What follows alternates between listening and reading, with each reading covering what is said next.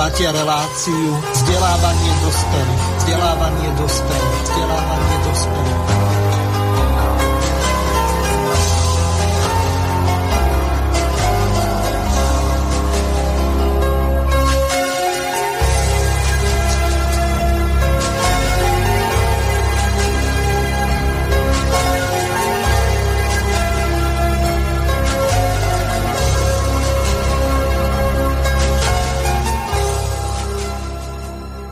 Vážené a milé poslucháčky a poslucháči, vítam vás po týždni pri počúvaní relácie vzdelávanie pre dospelých alebo vzdelávanie dospelých a pri tejto príležitosti vítam aj kolegu Romana Michelka. Ahoj Roman.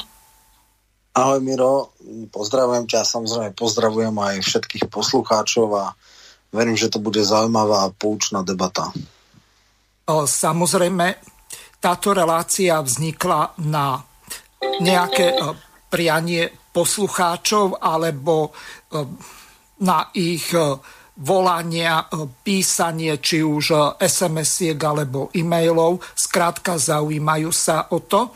Z toho dôvodu, že viacerí z týchto našich či už politológov alebo majiteľov prieskumných agentúr, dokonca majiteľov alebo predsedov politických strán, tak majú záujem o zmenu volebného systému, vymýšľajú všeličo možné.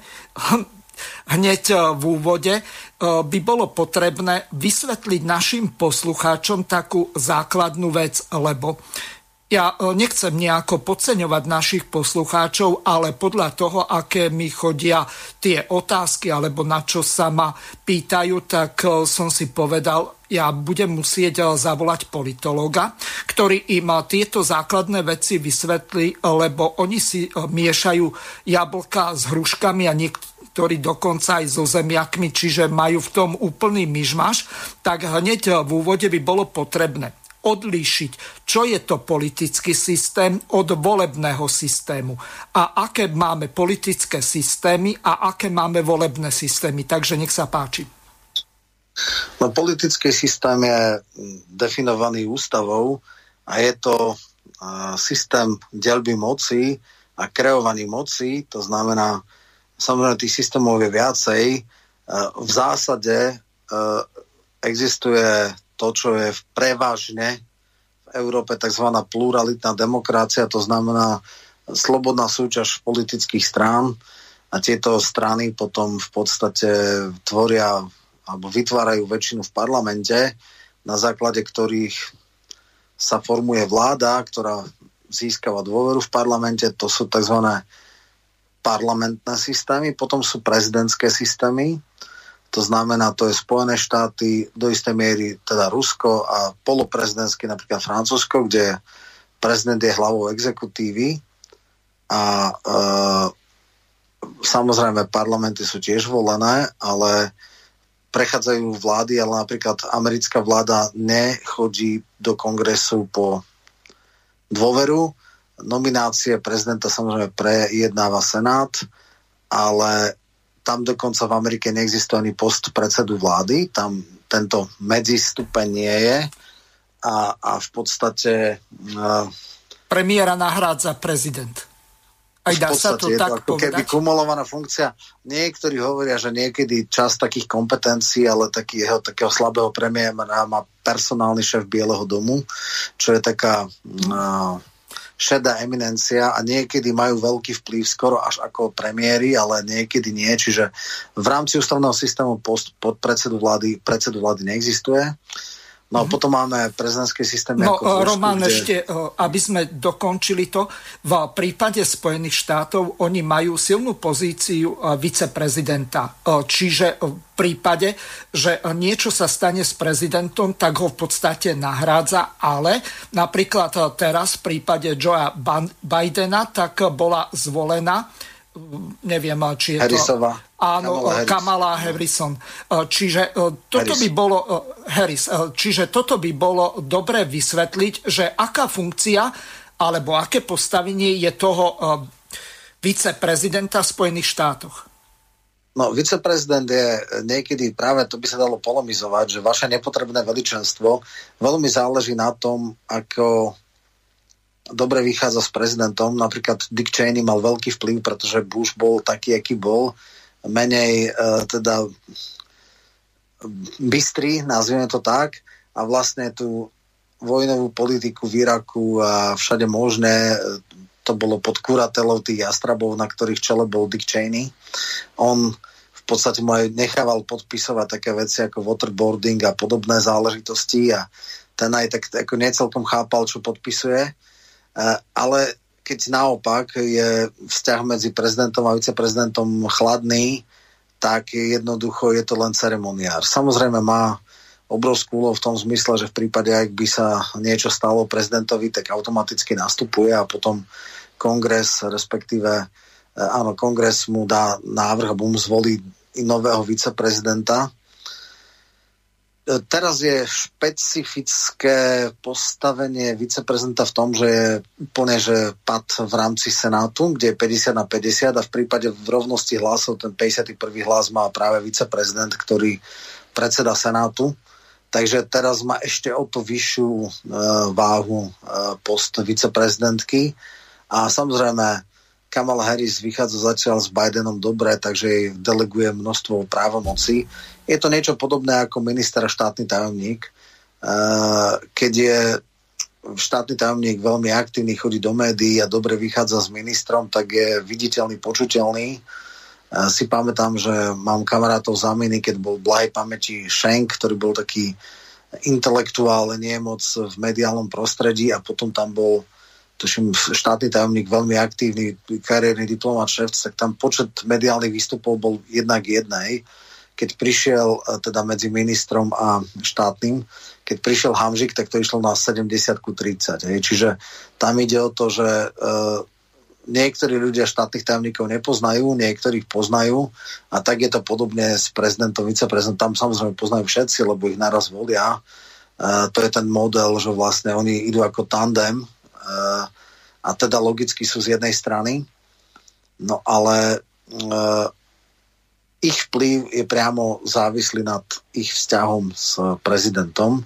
Ak, im, ak tá dôvera je, tak môžu byť veľmi silný tandem, ak sú súperi, ktorí sa spojili len preto, aby nedelili elektorát povedzme demokratickej strany a si povedali, no tak ja som predstaviteľ, to bolo klasický Kennedy s, Bush, s Johnsonom sa moc nemuseli, hlavne teda Bob Kennedy ho veľmi nemusel, ale on bol z Bostonu a ten severný liberálov mal chytených a potreboval, aby aj ten juh niekto podchytil, takže vlastne z Texasu išiel, išiel Johnson a chytil vlastne hlasy, ktoré potreboval. Ktoré by za iných okolností Kennedy tak. nedostal. A, a presne. A, a, a potom ale samozrejme to, to by som povedal, ten tandem e, do značnej miery škrípe, lebo, lebo sa čaká, že teda je to človek, ktorý má svoje záujmy a presadzuje svoje politiky a tak ďalej. Takže je to, je to priamo úmerné. E, viceprezident môže byť veľmi vplyvný a môže, tak povediac, veliť len svojej sekretárke alebo nejakého svojmu aparátu, ktorý má veľmi obmedzené kompetencie. Dobre, ale poďme teda k tým systémom, teda sú prezidentské a parlamentné systémy. No alebo tu by bolo dobre no. ešte vysvetliť, e, že no. parlamenty môžu byť e, jednokomorové alebo bikamerálne, to znamená, že e, majú dve komory, či už tak ako vo Švajčiarsku, to by bolo dobre vysvetliť a odlišiť napríklad od amerického alebo českého systému, kde je Senát a dolná komora. Alebo ano, tak, Senát a Kongres. Jasné.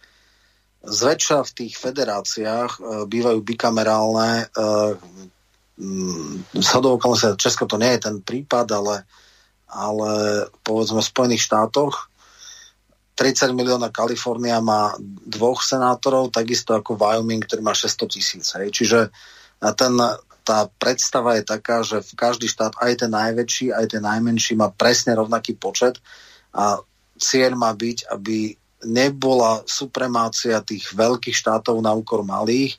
Čiastočne sa to teda kompenzuje ten federalizmus tým, že malé štáty sú vysoko, vysoko nadhodnotené a veľké štáty sú hlboko podhodnotené.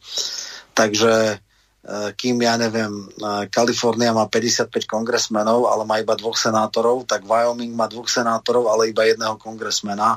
A tuším ešte horšie to Aliaška, tam má tuším len 300 tisíc alebo 320 tisíc obyvateľov a má dvoch senátorov, čiže kým na jedného senátora v Kalifornii treba 15 miliónov voličov, tak eh, v tomto v, v jak sa volá, v Wyomingu alebo v Aliaške 150 tisíc, čo je tuším 100 násobok, hej, takže to je len taká vec. E, Švajčiarsko deto, Švajčiarsko má prí, e, ten systém tak nastavený, že jednoducho uh, takisto aj ten najmenší kantón, alebo teda polkantón má jedného a tie kantóny majú po dvoch, ale niektorý kantón má 50 tisíc obyvateľov a niektorý má možno 300 alebo 400 tisíc. A tiež ide o to, aby tie ako keby menšie kantóny neboli prehlasované tými väčšími, alebo je to taká nejaká e, brzda. No a Český senát je tiež dvojkomorový, to znamená, e, je 81 senátorských mandátov, ktoré sú iným volebným systémom, konkrétne väčšinovým kreované. No a e, v podstate dalo by sa žiť aj bez toho. V roku 96, kedy sa prvýkrát konali senátne voľby, sa diskutuje, že či teda to zrušiť alebo nezrušiť. Teoreticky má on nejaký taký filter, že upravuje zákony a zdržuje ich, e, keď sú zlé. E, účinnosť môže vrátiť v podstate poslaneckej snemovni ten zákon na prepracovanie. Ona ho ale môže jeho veto prelomiť, takisto ako je to vlastne taký ako keby ďalší filter. Jeden filter má prezident, ktorý má právo vrácať zákony, druhý je senát, ktorý má právo vrácať zákony a častokrát tam musí nejakým spôsobom môže nejaké dať návrhy úprav a vylepšenie zákonov, čiže do istej miery trocha zlepšuje kvalitu legislatívneho procesu, ale dalo by sa žiť aj bez neho. No. Ale vznikla to ako z tradície aj prvorepublikového senátu. A ešte jedna vec, častokrát zloženie senátu je dosť iné než poslaneckej snemovne a brzdí niektoré excesy. Plus ďalšia vec je, že tretinový model, každé dvojročné obdobie sa obmení tretina senátu a tým pádom uh, ako keby tiež vyvažuje možno nejaké tie politické cykly a e, Senát je teda napríklad totálne pro opozičný, e, ale, ale no, dá sa s tým kohabitovať, pretože predsa len e, veľký väčší vplyv má poslanecká snemovňa, ak má poslanecká snemovňa väčšinu, no tak Senát môže akurát tak zdržať, zdržať e, prijatie nejakého zákona. Podobne, aj keď troška inak je to v Británii, tam je tiež dolná snemovňa a potom je snemovňa lordov, ale tam je jeden zásadný rozdiel. Snemovňa lordov je dedičná a je menovaná a snemovní lordov nie sú teda volení poslanci. Sú tam samozrejme niektorí vyrilisti exofo ako arcibiskup z Canterbury a, a teda ľudia, ktorí sú povyšení do a, šľachtického stavu, niektorí vybratí, dediční pérovia, a oni majú tiež podobný, je ich tam tuším cez 700, ale tak 200 z nich chodí, tam není taká uznášená schopnosť, koľko príde, toľko e, teda hlasuje a tiež majú právo pozdržať prijatie nejakých zásadných vecí, rozpočtu a podobné, ale tiež tou hlavnou, tým hlavným centrom moci je dolná snemovňa. Takže takto. No a v Amerike tam je tiež snemovňa reprezentantov, kde cca 600 tisíc voličov má jeden, jedného kongresmena, ale v prípade v prípade senátorov je to od 150 tisíc do 15 miliónov. Takže tam sa ukazuje, tie senátne okruhy e, sú úplne neproporcionálne oproti kongresovým, lebo kongresový by mali byť plus minus e, rovnaké. Tiež to neplatí celkom, preto lebo e, Wyoming, keď má raz, ja neviem, 400-500 tisíc, no tak nemôže mať 600, ale taká aliaška, tak tam je aj ten kongresový okrsok je v podstate ne, ne, teda podhodnotený, ale každý štát má minimálne troch e, členov parlamentu, jedného kongresmana a dvoch senátorov, takže, takže takto sa ten federalizmus ako keby vyjadruje. A to je e, systém, všetko sú to tzv. systémy pluralitné a teda demokracie, ktoré e, sú buď prezidentské alebo parlamentné alebo prípadne poloprezidentské, ale tzv. demokracie s alternatívnou voľbou. No a potom samozrejme sú úplne iné volebné, nie volebné, ale politické systémy. Napríklad Saudská Arábia čistá absolutistická monarchia, niektoré sú silné autokrácie, Irán je volebný, teda je relatívne otvorený volebný systém, to znamená, že nie sú tam strany, ale môžu tam viacerí kandidáti kandidovať volebných okrskoch, ale e, rada strážcov vyberá vhodných kandidátov. Nemôžu to byť, teda musia byť stihodní moslimovia, ale nemôžu to byť nejakí blázni šialenci typu e, Zurindu, ktorý by, ja neviem, sľuboval dvojnásobné platy, alebo Matoviča, tí by teda neprešli tým filtrom. E, no a potom samozrejme boli tie také rôzne typy, akože Jamahiria bola teda e, ten Kadáfiho model, ktorý sa strašne dlho a špeciálne vyvíjal cez tie tri zelené knihy a mal som o tom reláciu, kto chce ano. si to môže vypočuť. No a potom sú klasické tie totalitné systémy, ako je Severná Kórea, e, v podstate v istom zmysle aj Čína, kde je vlastne vláda jednej strany, vláda niečo ako Národného frontu, kde neexistujú alternatívne voľby, kde existujú nejaké aklamačné hlasovania. Tuším ešte aj teda Kuba a Vietnam sú takto, e, takéto nepluralitné. No a potom sú tzv. defektné demokracie alebo ultradominantné, čo je Singapur, čo teda zajtra bude mať. E, a tých systémov je viacej. V zásade sú, ja to nazvem s alternatívnymi voľbami a bez alternatívnych volieb, čo je plus minus akože uh, teda defina, definícia demokracie. A samozrejme teraz sú také nejaké novotvary, že je tzv. liberálna a neliberálna demokracia. Neliberálne demokracie sú nálepkované, povedzme, Orbánové Maďarsko. To je štát, kde teoreticky sú voľby, ale je tam nejaká dominantná strana, ktorá mení pravidla hry v svoj prospech. To znamená, menil sa volebný zákon tak, aby to viacej vyhovalo Orbánovi a vlastne má kontrolu nad všetkými vecami, médiami štátnymi a tak ďalej štátnou správou, tak to je neliberálna, lebo vraj liberálna je taká, že, že tá sa toleruje aj opozícia a akceptuje sa, tak no, No a v prípade sa dosť Polska usmial. napríklad Roman tam je, to... tiež podobné, ale tam tiež Kačínskeho podstate... právo a spravodlivosť. Spravodlivosť, tá... Mhm. áno, áno. Tiež ako v podstate e, komisárka Jourová chodí a rieši týchto troublemakerov a e, tam ide o tú mieru. Ja si myslím, že Kačínsky teda tiež hrá dosť tvrdo, ale tá opozícia nemá šancu voči nemu viac menej, pretože je rozsypaná a že sa nevie spojiť a aj kvôli zlej volebnej taktike, že tá ravicová strana išla v koalícii, mala 6%, sama by sa dostala, ale keďže boli v koalícii, tak prepadli a mnohé iné veci. E, áno, Maďarsko a Polsko sú takí páriovia Európy a teda komisári, e, ktorí sú e, majú v portfóliu dodržiavanie pravidiel Európskej únie a demokracie, tak s tým majú problém. Takže takto. No. Mm-hmm. Poslucháč z Českej republiky, tak mi pred reláciou asi pred nejakými dvomi, tromi dňami ešte minulý týždeň volal a povedal mi toľko, aby som ti položil otázku, aký je tvoj názor na to, že Tomio Kamura chce zrušiť Senát a chce zaviesť väčšinový volebný systém. Čiže dobre by bolo vysvetliť aj v Čechách, akým spôsobom je volený Senát čiže horná komora.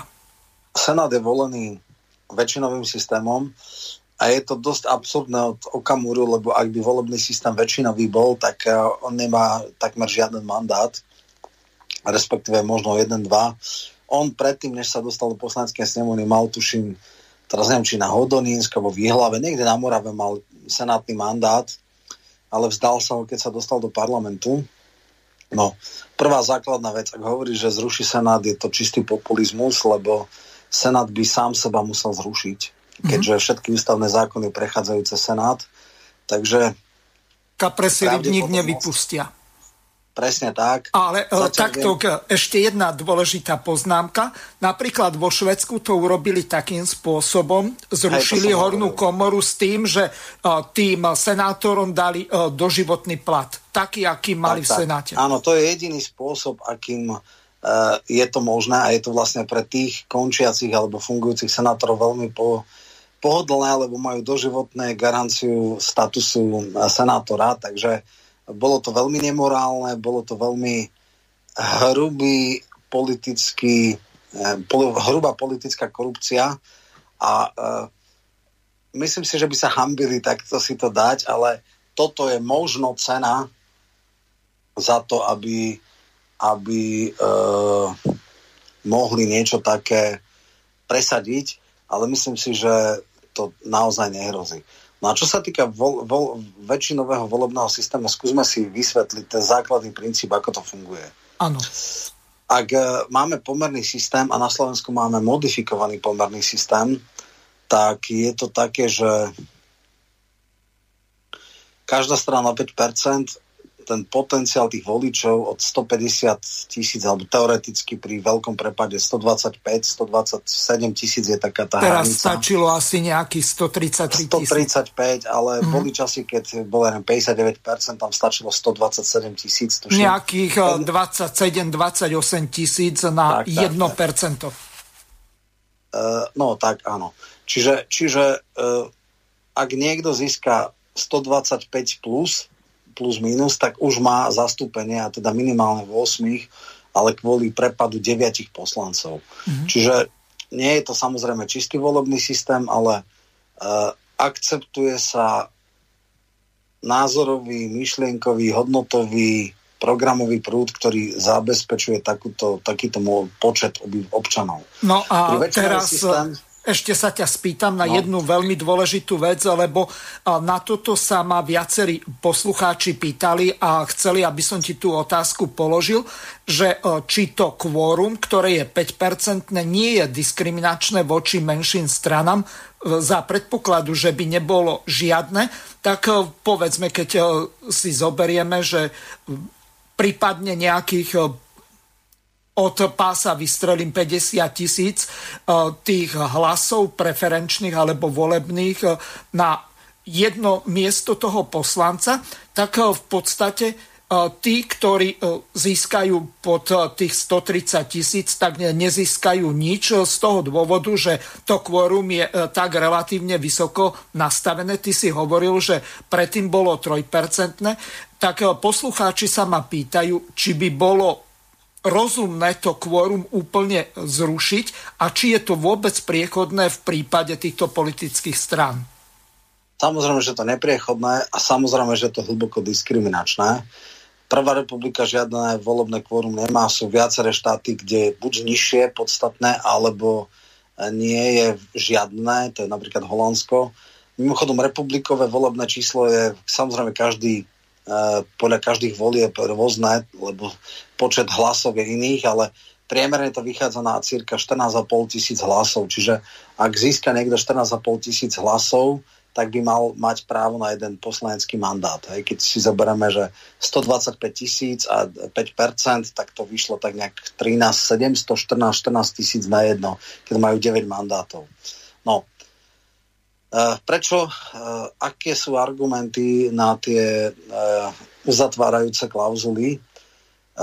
Za prvé republiky, keď nebolo žiadne kvórum, bolo 23 politických strán v parlamente a relatívne veľmi ťažko sa skladali koalície. Bola tá známa koaličná pietka a 5 strán boli vždy štandardne v koalícii. Niekedy tam priskočila 6, niekedy 7 a e, ako keby stabilita politického systému e, tým kvázi trpela, tak preto si povedali, že radšej obmedzíme férovosť voľby, radšej obmedzíme reprezentatívne zastúpenie tých spektier názorov ale bude sa ľahšie skladať vláda, bude možno stačiť dvoj, troj koalícia, nebude treba dať, ja neviem, 9 strán do koalície. Dneska v poslaneckej snemovni v Čechách je 9 strán napriek 5% klauzule.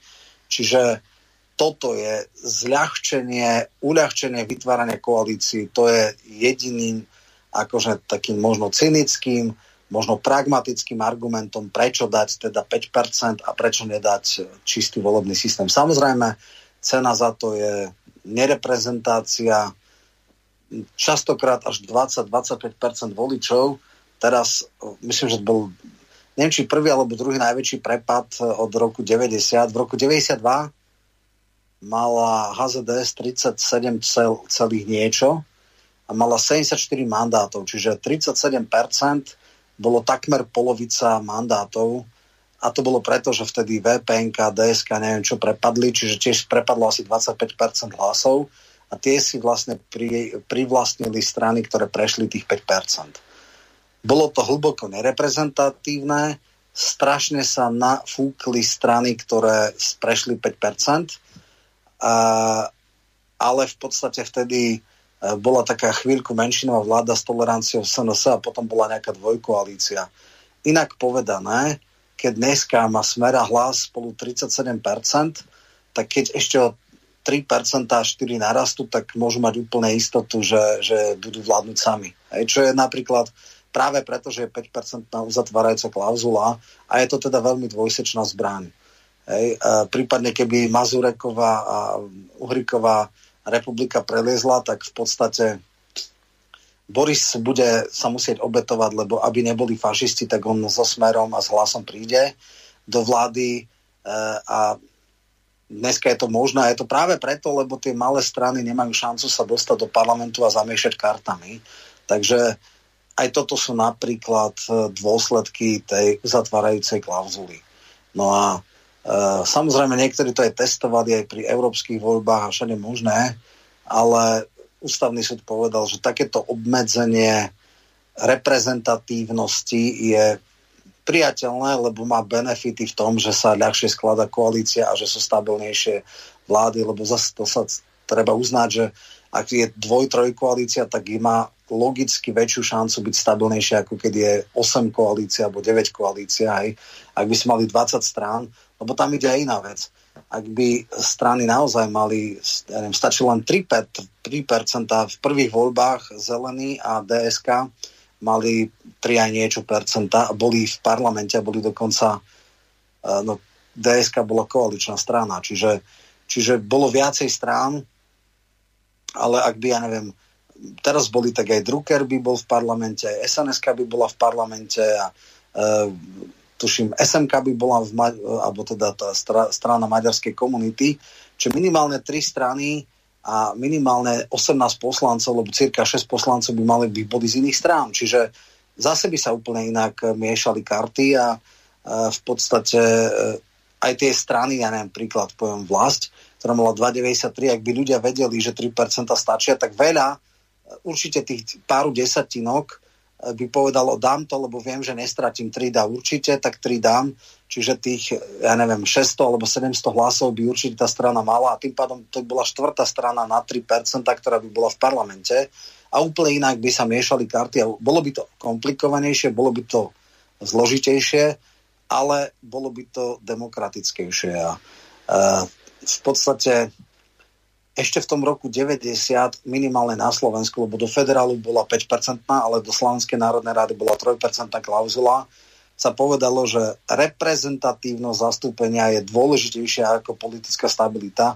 Dneska je to presne naopak. Dneska si povedia, kašľať na to, keď niekto nemá 150 tisíc uh, voličov, tak môžeme ho ostentatívne ignorovať uh, a relevantná strana je len, ktorá má nad túto úroveň No ale to je spôsob, akým sa posunula demokracia na Slovensku.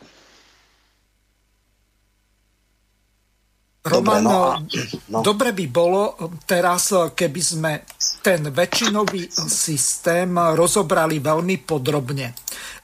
Máme v prípade väčšinového systému, ktorý sa nazýva aj knockout systém alebo first past the post, to znamená ten, ktorý prvý prejde cez prekážku a v prípade e, toho prvého e, výrazu, tak tam sa jedná o to, že víťaz berie všetko. Čiže treba odlišiť relatívny väčšinový systém od absolútneho. To znamená, v prípade absolútneho víťazom je ten, kto získa viac ako 50% hlasov v prípade relatívneho, tak môže byť výťazom napríklad v prípade jednomandátového volebného obvodu aj ten, ktorý e, získa menej a e, niektoré systémy umožňujú to, ako napríklad, ale to trošku odbočím, e, my máme väčšinový systém pri voľbe prezidenta. Čiže dobre by bolo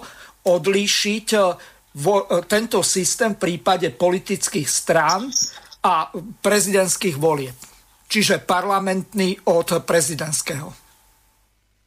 Nie, to, to, čo si ty vravel, je tzv. jedno- a dvojkolový väčšinový systém. Ano. To znamená, či stačí relatívna alebo absolútna väčšina. V Českom senáte v podstate je dvojkolový systém. Samozrejme, kto získa v prvom kole nadpolovičnú väčšinu, tak už do druhého kola nejde, ale to sa stáva tak pri jednom, maximálne dvoch mandátoch za celé e, teda z tej tretiny Senátu minule tuším, že Drahoš a Čunek dostal v prvom kole a všetci ostatní išli do druhého kola. Uh, a napríklad v Británii stačí relatívny väčšinový systém, to znamená, sú traja štyria kandidáti, prvý získa neviem, 35%, druhý 27%, tretí 11%, štvrtý 5% a jednoducho ten, čo získa 34%, tak sa automaticky stáva v podstate e, poslancom. Toto sa pokúšal, povedzme, presadiť aj Babiš, lebo častokrát v tých prvých kolách kandidáti áno išli, ale potom v tom druhom kole býva všetci, všetci proti jednému, čiže sa spoja celá opozícia a v podstate víťaz prvého kola môže to druhé kolo celkom ľahko vyhrať. Čiže toto je uh, takýto model. Čo sa týka prezidentského systému, u nás... No alebo ešte boli, e, systém no.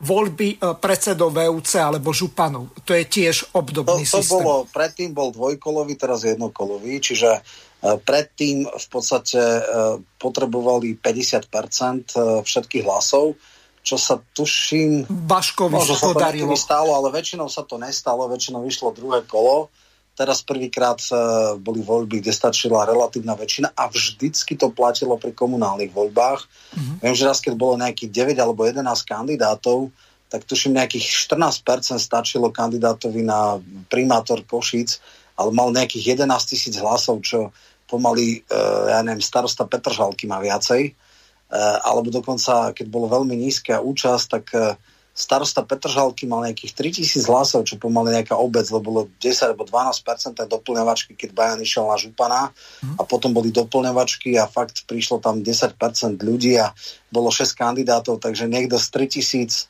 hlasmi bol starostom 100 tisícovej mestskej časti. Takže tam sa ukazuje a dokonca teoreticky v malých obciach hovorí, že keď jeden kandidát, že stačí mu jeden hlas na zvolenie, ten svoj, hej, a to je samozrejme teoreticky, ale áno, tak to stačí. Nie je tam žiadne kvórum. Čiže toto sú ako keby slabiny uh, jednokolovej väčšinovej voľby. No ale čo je najpodstatnejšie? Kým pri pomerných systémoch je to tak, že existuje nejaká reprezentácia a to celé spektrum spoločnosti, teda aspoň v našom prípade do 5%, v Izraeli do 25% a v Holandsku do percenta. Má zastúpenie a má svojich ľudí v parlamente, tak v prípade väčšinového systému víťaz bere všetko. Uh, inak povedané, uh, ak je dvojkolová voľba, tak vlastne, ale môžeme to tak povedať, niekto má 49% a druhý má 51%, a celých tých 49% hlasov prepadá do, do, do prázdna, do koša. E, nikde sa nezarátavajú, e, čiže keď niekto získa 1% viacej, tak všetky hlasy pre toho neúspešného kandidáta prepadajú. A častokrát napríklad pri Lejbristoch to bolo tak, že oni museli oveľa viacej hlasov získať vo voľbách, aby získali väčšinu, pretože v niektorých okrskoch, kde mali oni bašty v nejaké dokári alebo v tých chudinských štrčiach, mali 70-80%. A naopak konzervatívci vyhrávali v takých tých zmiešaných obvodoch tesne 52, 53, 54%. Čiže lejbristi mali celkovo podstatne viacej hlasov, ale mali menej mandátov. Nakoniec v Spojených štátoch sa to teraz jasne ukázalo, kedy, kedy sme zistili, že dvakrát v krátkom období získal napríklad Trump eh, menej hlasov, ale mal viac elektrov alebo voličov. A to práve vďaka tomu väčšinovému systému, čiže e, nie je podstatné ako keby koľko má hlasov, ale v podstate koľko má voliteľov alebo žetonov v hre a práve tam sa ukazuje, aké je to vlastne nespravodlivé, keď víťaz berie všetko a všetky hlasy pre človeka alebo pre stranu, ktorá nevyhrá ten okrsok, vlastne prepadajú. Takže to by si mali priaznivci väčšinou systém hlboko uvedomiť, že za čím horujú, lebo, lebo e, môže, je to strašne dvojsečná zbraň. Mm-hmm.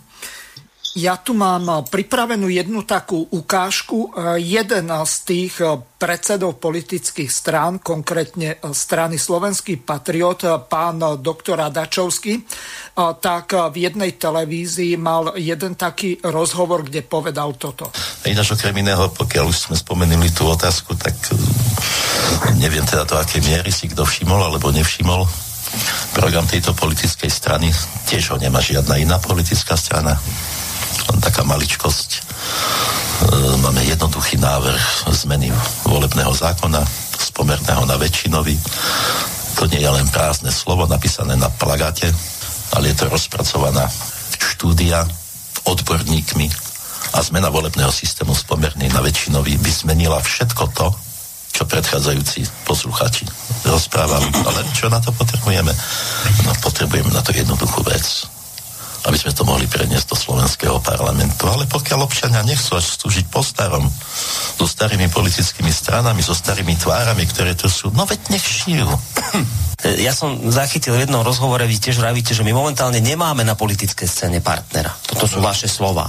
No to znamená zase, keď v tom systéme, v tom, sta- v tom svete, v ktorom žijeme, to znamená, že nemáte koaličný potenciál.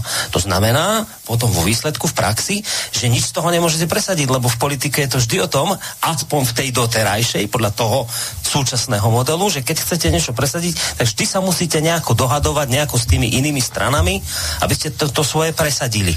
Ale keďže tam partnerov žiadnych nemáte, tak vám kritický poslucháč vraví, e, že no tak bez koaličného potenciálu a s takýmito veľkými cieľmi zmena ve, na, na väčšinový systém, bez toho, že teda aby to kapre dobrovoľne urobili, to sú nereálne méty, ktoré Dobre, poriadku, vy ste použili výraz, pán redaktor, že nemáme kontakt alebo na politické strany. Ale politická strana nie je predseda. Politická strana nie je predsedníctvo. Politická strana nie je jedna osoba, bez ktorej by strana nebola politická, každá politická strana patrí občanom. Čiže všetky tie politické strany, vrátane tých národných, majú občanov, bez ktorých by neboli nič. E, my sa možno nechceme kontaktovať na lídrov politických strán ani na ich predsedníctva. Ale my veľmi radi budeme spolupracovať a veľmi radi oslovíme voličov týchto politických strán. Takže ospravedňujem sa, e, nie je to z tej e, Michalovskej, e, ale zo Slobodného vysielača, relácia, kde bol hosťom. Len on to opakuje v každej televízii alebo v každom rádiu. Roman, strana, ktorá má 0,0 v, čo sa týka preferencií, to znamená, že v prieskumoch sa vôbec neukazuje, tak mne to prípada keďže rozumiem tomu, že čo je to väčšinový politický systém, kde víťaz berie všetko, kde e, v podstate sa moc delí z e, pravidla medzi dve, v krajnom prípade medzi e, tri politické strany, tak ako v Británii medzi lejbristov a konzervatívcov alebo v Spojených štátoch medzi republikánov a demokratov, tak to on si podpiluje konár pod sebou alebo nevie, o čom hovorí? Si podpiluje, on nemá šancu ani v pomernom, ani väčšinovom systéme, takže je to ako na jedno, ale chcem zdôrazniť absolútne nerealistické očakávania ľudí, ktorí horujú za väčšinový systém, e, hlúpo a naivne mysliaci, že by vygeneroval osobnosti. Ani náhodou. E, povedzme si, čo by sa stalo, keby bol väčšinový systém. Všetky typy volieb okrem parlamentných a európskych sú u nás e, formou väčšinovou, to znamená obecné voľby, župné voľby, e, voľby primátorov, voľby starostov, voľby e, aj mestských poslancov, miestnych poslancov, župných poslancov a nakoniec aj županov. Aký to má dôsledok? Dôsledok to má taký, že netreba našich oponentov podceňovať. Oni vedia, že nemajú žiadne osobnosti, ale využijúc volebný systém robia tzv. veľké koalície. Aká to mega osobnosť je Erika Jurinová? No tak bola veľmi nepodstatnou, nevýraznou poslankyňou, ale vyhrala župné voľby jednoducho preto, lebo bolo 10 strán za ňou. Bola tam Olano, Saska, eh, PS, Spolu, eh, Boris Kolár, neviem čo, 10 strán sa nasekalo a voliči všetkých desiatich strán sa dohodli, že teda ju tam zvolia. To znamená, čo by nastalo, keby bol väčšinový systém? Zakázať strany sa nedá, to jednoducho e, nehrozí. A vlastne Slovensko by sa zmenilo na dve bloky, koaličný opozičný, kde by sa spojili zrejme Smer s SNS-kou, ja neviem s kým ešte, e, a v podstate s nejakými vlastneckými stranami a dohodli by sa na tom, že teda pokiaľ by neboli úplne hlúpi, pokiaľ samozrejme by si Danko myslel, že on sám to dá, no tak e, samozrejme by to mohol rozbiť. Ale berme, že nie sú úplní hlupáci a hrajú podľa väčšinového systému, tak by sa jednoducho výsledky volieb by veľmi presne a veľmi podrobne kopírovali výsledky prezidentských volieb. 70% Slovenska by vyhrala, e, nazme to Čaputovej koalícia, a možno 25, 30, 35% by mali uh, tam, kde vyhral povedzme Ševčovič, uh, tak tam by zrejme teda tá opozícia dnešná vtedajšia koalícia, to znamená Sever Slovenska, Východ Slovenska, Čaca, Kisúce, už ani nie tá Orava, lebo Orava volila hneď po kostole behali Zuzanu Čaputovu. Hej, a ešte jedna vec. Ak niekto povie, že taký... Ja, že povie, že Zuzana Čaputová dnes má 48 rokov. Nemôžeš to tiež, ale to není podstatné. Áno, jasné. Ale keď niekto si myslí, že taký idiot ako je Pročko by nebol zvolený, no bol. E, keď si pozrieme, že mal neviem, 75 tisíc preferenčakov, keby niekde v Lučanskom okrsku dali jeho, prišli by tam všetci lídry koalície, vyfotili by sa uh, s ním, uh, tak jednoducho by ho zvolili. Jednoducho tam, keby sa narátali hlasy pre všetky koaličné strany. Tam by sa akurát muselo vyjednávať, že koľko predstaviteľov akých strán bude v akých okrskoch a tak by to išlo. O tom, aké nulové osobnosti sa vďaka väčšinovému systému dostávajú do, do politiky, svedčí napríklad klasický prípad v starom meste v Bratislave. Bolo 40 e, zastupiteľov e, starého mesta, 39 bolo KDH, DS, D, SDK, e, e, ja neviem, DU, OKS, neviem čo všetko, všetky tie pravicové strany a jeden nezávislý. Teraz sa pýtam, naozaj z tých, ja neviem, 300 alebo 400 kandidátov boli len títo so stranickým tí najdôl? Nie. Ľudia nepoznajú, volili podľa strán. To je, to je ten dôsledok a výsledok.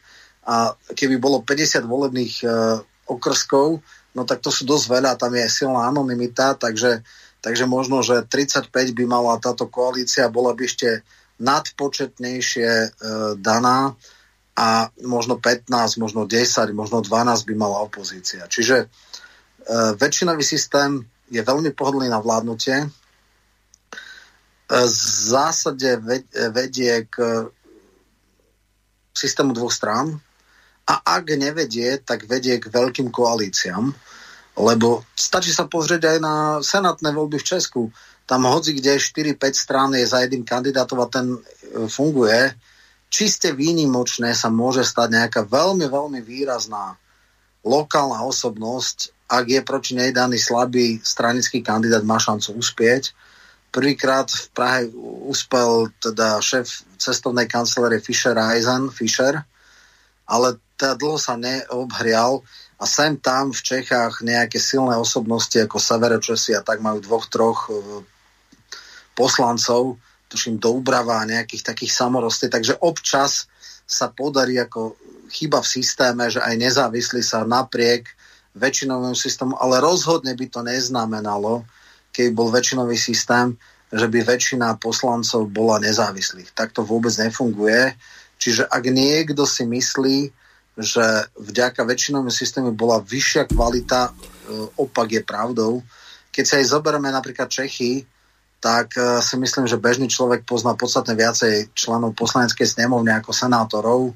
Niekto pozná Vystrčila, poznal ja neviem, Kuberu a podobne. E, ale to je tak všetko. Nejakí radoví poslanci s výnimkou svojho volebného okrsku sú anonimní, neznámi. Žiadne veľké osobnosti sa takmer nezrodili. Áno, bol tam chvíľu Okamura, aj Topolánek tam odštartoval, ale hovorím, to sú skôr výnimky. Čiže ak si niekto myslí, ak si myslí Radačovský, že neviem, v Poprade by ho zvolil, lebo je taká silná osobnosť, tak dosť pochybujem. Nech si to najprv odskúša v komunálkach, či vôbec sa dostane do mestského zastupiteľstva, a keby áno, naozaj získal uh, totálne akože vysoko nad všetkými, tak teoreticky by možno mohol mať šancu aj pri väčšinovom okrsku, ale už nikto, nikto z jeho strany. A uh, v istom zmysle sa to ukázalo, že napríklad Kotleba, ten väčšinový systém, možno aj na, kvôli arogancii, naštvanosti neviem čomu všetkému, na uh, Maňku, ktorý jeden deň v týždni bol ochotný vedovať župe a 4 dní v týždni bol v Európskom parlamente, tak ho takto vytrestali. Ale potom vieme, čo sa stalo. Všetci sa spojili proti nemu a nemal šancu, čiže Luntar to dal, aj keď Luntar to teda nie je žiaden lumen. No, to znamená, že väčšinový systém naozaj, ale naozaj negeneruje tých najlepších ľudí. Naopak, vedie k veľmi divokým, širokým koalíciám a tie dokážu e, keď v, v, tam práve, že ešte oveľa väčší priestor na rôzne také tie zákulisné ťahy a dohody a neviem Doslova volebnú korupciu, že presne obchodujú, tak, ty tak. mi dáš to a to a ja ti za to podporím Nie, to že, a to. Tak si povedia, dobre, máme 50 okrskov, tak ja neviem, Oľano bude mať 30, e, Saska bude mať 10, e, Boris Kolár bude mať 10, a táto trojkoalícia dohodnú sa kde kto v týchto okresoch a pôjdeme všetci. E, klasický prípad ako neosobnosť sa stal županom je droba. Nikdy neviedol, nikdy nemal toto. Nakoniec e, v poslednej chvíli, keďže tých ostatných nevedeli, keďže tam bol Frešo, ktorý bol absolútny likvidátor vlastnej strany, no tak to hodili drobovi. Troška, troška výnimka bola v meste, kde mákal Valo, vyše dvoch rokov a fakt, že urobil strašne veľa v tej kampani a tamto ako keby síce progresívny kandidát vyhral proti mega kandidátovi širokej koalície Krupovi, eh, kde bolo 6 či 7 strán a nepomohlo mu to, preto lebo eh, teda on bol na úrovni Vajnor, vedelo sa o ňom, že je kontroverzný a byť eh, kandidátom Oľano v Bratislave zase až také terno nie je, aj keď samozrejme s škrípením zubov ho podporila aj Saska, pritom ho vydávali za bigotného katolíka a tak ďalej. Či tá kampaň bola zle. On si myslel, že 5 strán za jeho menom mu to pomôže, no nepomohlo. Takže, ale zase Drobovi naopak. Drobovi iba toto pomohlo, že bol kandidát jednej mega po, koalície. koalície. Mhm. No, mám tu pripravenú ďalšiu ukážku. E, Jan Baránek e, kladie dôraz na morálku. V prípade e, volebného systému je veľmi skeptický. Povedal toto. Ja, ja mám o tom všeobecný prehľad, hej, možno lepší ako všeobecný, ale zase nerad rozprávam o veciach, ktorým, ktorých, ktorých nie som úplne doma. Ja v tom tej sociálnej náuke nie som úplne doma. Viem to ako politický analytik, ale tu by fakt chcel, tu by potreboval niekoho, nejakého odborníka na to, ktorý by to presne rozmenil na drobné, v čom všetkom oni, poviem to po našom, zhrešili, hej, tí politici v parlamente. Takže, ale že, že to, že zhrešili, to je, to je 100%. Lebo keby to nebolo, ten stav, ktorý tu dnes vidíme, aj napríklad aj, aj to, čo sa deje v tých bezpečnostných zložkách, však e, to by tu nemohlo nastať, lebo tie hlasy by malo byť počuť. Viete, ale je to v písme napísané, keď budete ticho, skaly budú kričať, tak ja už len čakám, kedy tu na, som teraz oproti vidím takú skalu, horské vrchol, som kedy tá začne kričať. Lebo to ticho kresťanov je e, naozaj do uši vidúce. A nie ich málo aj napríklad volenie, že? Aspoň sa teda k tomu hlásia. Áno, áno, áno, presne tak. E, k tomu volebnému právu a k, k tomu volebnému systému sme sa dohodli, že raz spravíme reláciu tak uh, porozmýšľame, kto by ešte k tebe mohol dosadnúť. Hej? No, Dobre. Adrian, tam treba, treba tam, vieš, to, to není jednoduché, že vás skočím som vám do toho, ja sa ospravedlňujem. E, to je, to je debata, zase, zase ako nehrajeme sa na truhlíkov, uh, že všetko vieme, to je debata, tam musí byť aj demograf, tam musí byť uh, aj politický analytik samozrejme, musí tam byť sociológ, a tak ďalej. To je multidisciplinárna záležitosť, to vole, tá, ten volebný systém. To, to není akože, takže to by mali byť tak minimálne traja ľudia, ktorí by sa vedeli doplňať. Ja to viem odôvodniť z politického hľadiska, hej? ale zase nemám na to naštudovanú tú demografiu. Potom tam musí byť niekto, kto vie presne, ako sa majú členiť tie volebné obvody, aby to bolo spravodlivé. Hej? Tak takisto buď sociológ alebo demograf. To, to není také, ja to viem povedať, že prečo to je zlé. To je presne ak tým fotbalovým zápasom. Viem povedať, prečo to je zlé. Ja to aj poviem, keď treba, hej. Ale som natočil tisíci videí o tom, ako tu vyprávam z roku 99. Viem povedať, prečo to je zlé, no ale otázka, teraz vymyslí dobrý systém, to není otázka pre jedného človeka. Ale, otázka, dobre, veď, ale dohodnime sa takto. Všetci, všetci, hej, všetci na tejto planéte sme dobrí v kritizovaní, hej, a máme nejaké nárazy.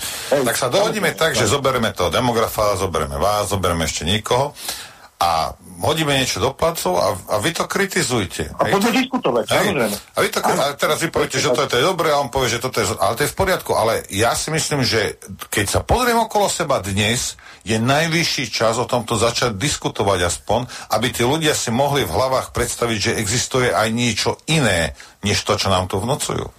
Určite, lebo Noro, ja vám garantujem, a to som na 100% presvedčený, a to neviem, koľko máme času, asi chcete aj divákov a no, chce ísť fajčiť. Chcem ísť fajčiť, ale potom môžeme ďalej pokračovať, keď budem pofajčený. Hej, ale garantujem vám, že keby nebol jeden volebný obvod, tento marazmus, toto bahno politické tu nemáme. Roman, skôr ako ti dám slovo, vrátim sa k tomu, čo mi písala aj volal jeden poslucháč Českej republiky. Tomi Okamura v prípade toho väčšinového systému presadzuje systém 81 volebných obvodov, neviem, či toľko majú okresov, na Slovensku ich je 79, ale niektorí na Slovensku presadzovali to, že každom okrese by mal byť e, jeden kandidát a parlament treba e, znížiť e, zo 150 na 79. Lenže tu vystáva jeden zásadný problém a Baránek tu mal pravdu. Tu treba brať ohľad aj na tú demografiu. To znamená a samozrejme aj rozlohu toho konkrétneho volebného obvodu. A teraz to, čo je najdôležitejšie na Slovensku máme okresy také ako medzi Laborce alebo e, povedzme Banská Štiavnica, ktoré majú 11 alebo 15 alebo 17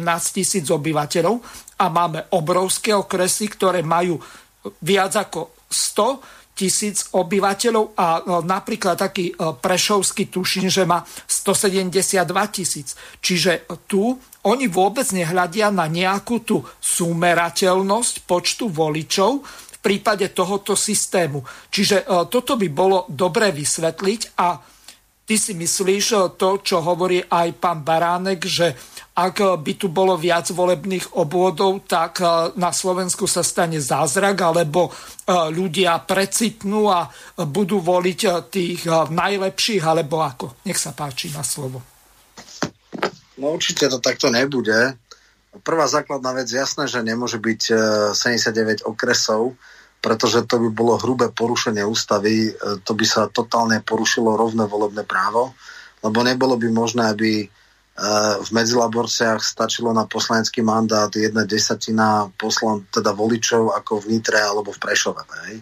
čo sú najväčšie okresy, alebo dokonca 20 násobok. Tuším, že alebo jedna eh, sedemnáctina opre, oproti Prešovskému, no, no, čo je v presne. podstate eh, v Prešovskom VUC alebo v tej župe. Čiže samotné mesto ne, Prešov... Sa, samozrejme sú volebné okrsky v rámci župných volieb, ale kým napríklad, ja neviem, okres Prešov má 10 mandátov, tak medzi Laborcom majú jeden mandát. Hej. Čiže tam je to v poriadku, lebo tam to sedí.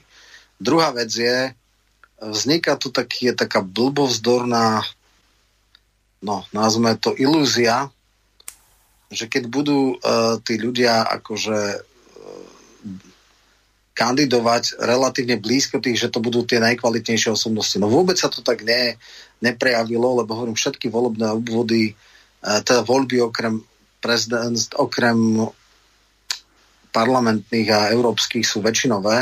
A nedá sa povedať, že by tí najkvalitnejší ľudia sa dostali aj na obciach a v mestách do, do tohto uh, za primátorov alebo starostov, alebo a už vôbec nie do zastupiteľstiev.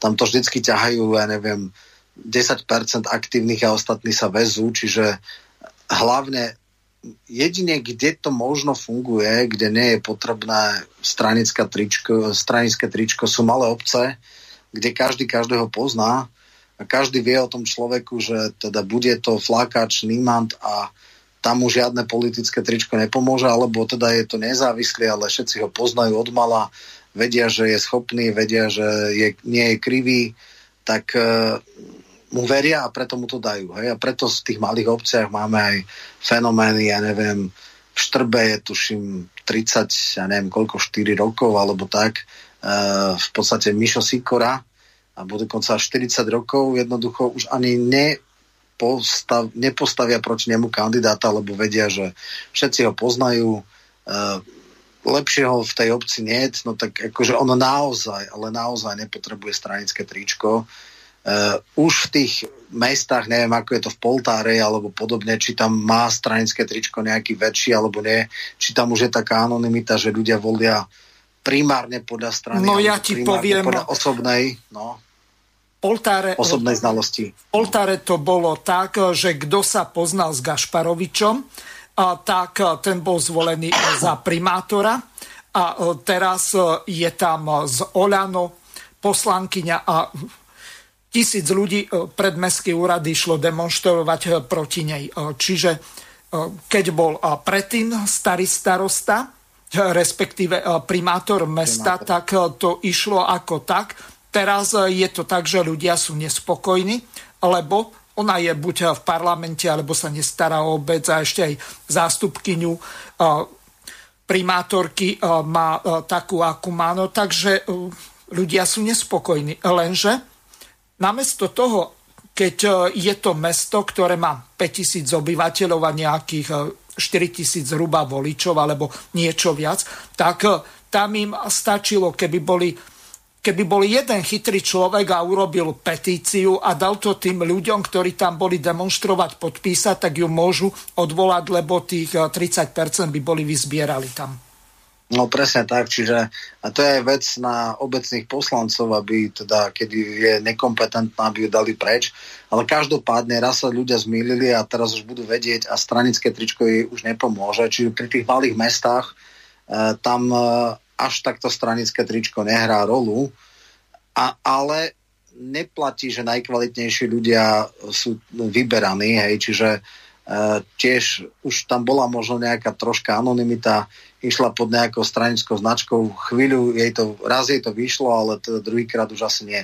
V Bratislave 30 rokov bašovala pravica, kradli, až sa hory zelenali, a stále ich tí Bratislavčania volili s výnimkou jednou jedinou krátkou, keď bol Milan Vtáčnik, ale aj on to vyhral iba preto, že Budaj rozdelil hlasy s pani Magdou a pani Magda Vašariová bola tá najneschopnejšia, najefektovanejšia, najnedvorivnejšia kandidátka pravice. A jednoducho e, voči nej by každý troška príčetný e, kandidát e, vyhral. A vlastne tam e, išiel vtedy vtáčnik ako nezávislý. A stačilo to na to, aby, aby teda tí ľudia si povedali, že pre Boha, tak pani herečka, tak to určite nie. No, čiže v istých volebných okrskoch môže niekto prehrať iba vtedy, ak tam postavia extrémne kontroverznú a nedôveryhodnú postavu, ja som si pozrela zase ako aj nejaké dokumenty, aj som si tu ako volebnú demografiu pozrel. V Spojených štátoch, napríklad v Bostone sú okrsky, kde od roku 36 uh, nevyhral nikto iný ako demokrat. Hej. Čiže tam dá sa mhm. povedať, že v rece zemiakov, keď sa postaví, tak to vyhrá.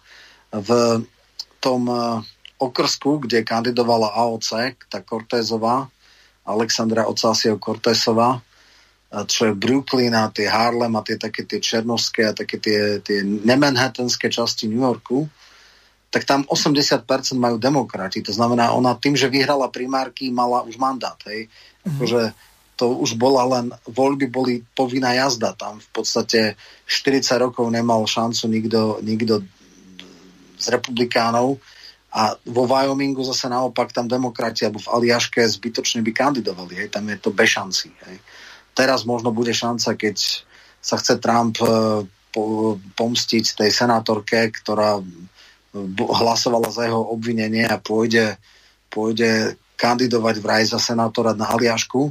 Som zvedavý, čo robia demokrati, ak by stiahli svojho kandidáta a povedali, že podporte tú druhú republikánku proti Trumpovi, možno, že by to mohla vyhrať. Na druhej strane môže si povedať, že republikánske hlasy sa rozdelia a prvýkrát má šancu možno vyhrať demokrat. Takže neviem, ale tamto jednoducho funguje takto. Nie je kvalita tých osobností.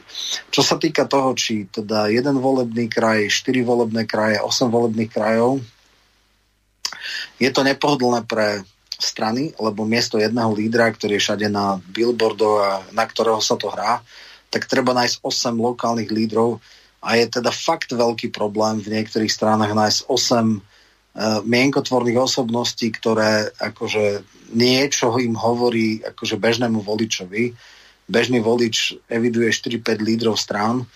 Uh, keby som dneska urobil anketu, že nech mi vymenujú 8 uh, poslancov hlasu z 11, tak uh, takmer 100% bežný človek by viac ako 3-4 nepovedal. Vedeli by o Pelegrinimu, možno o Erikovi Tomášovi, o Rašim, možno ešte tá Saková, ale tým by to skončilo. Možno no, niektoré Žiga ešte.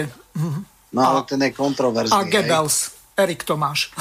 no však to Tomáša som ano, povedal. jasne, to si no, povedal, no. dobre. Ej, ale napríklad politická molekula puci, to by možno tak v Trebišove vedeli, ale už nikde inde.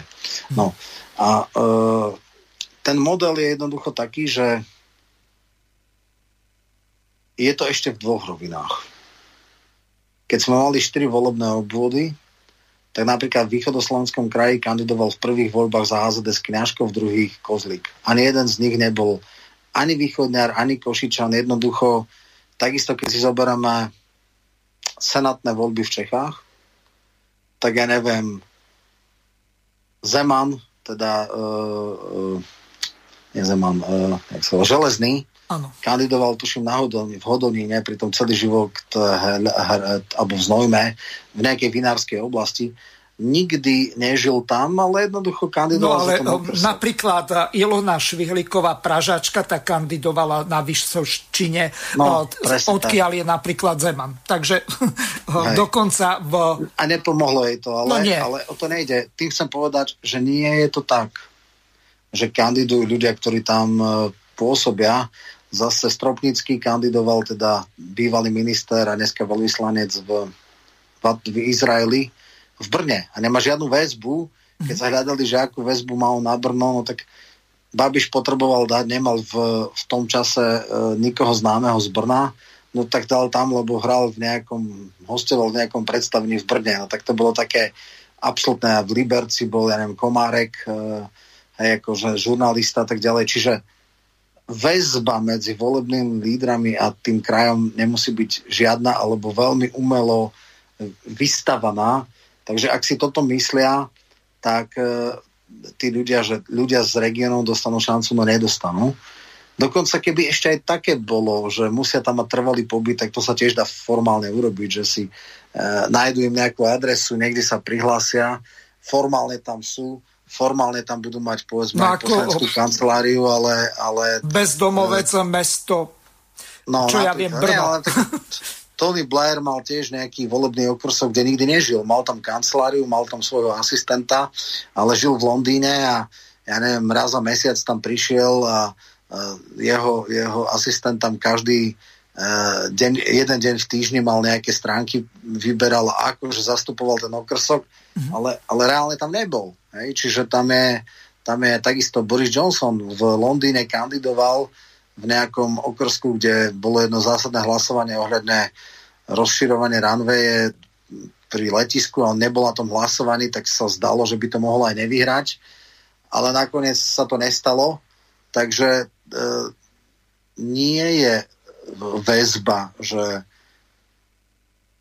urobme 8 volebných okrskov a budú viac zastúpené tie, tie jednoducho regióny. Čiže ani toto neplatí. Hej. Je, to, je to len čistá ilúzia. A samozrejme, ja som sa s Norom v Infovene o tom rozprával, že tak by som chcel, keby neboli politické strany a tak ďalej. No to je absolútna utopia. To nejde, lebo... Politické strany sa nezrušia a uh, tam je aj potom problém, ako by sa vlastne formovala väčšina, keby bolo 150 poslancov, ktorých nespája nič.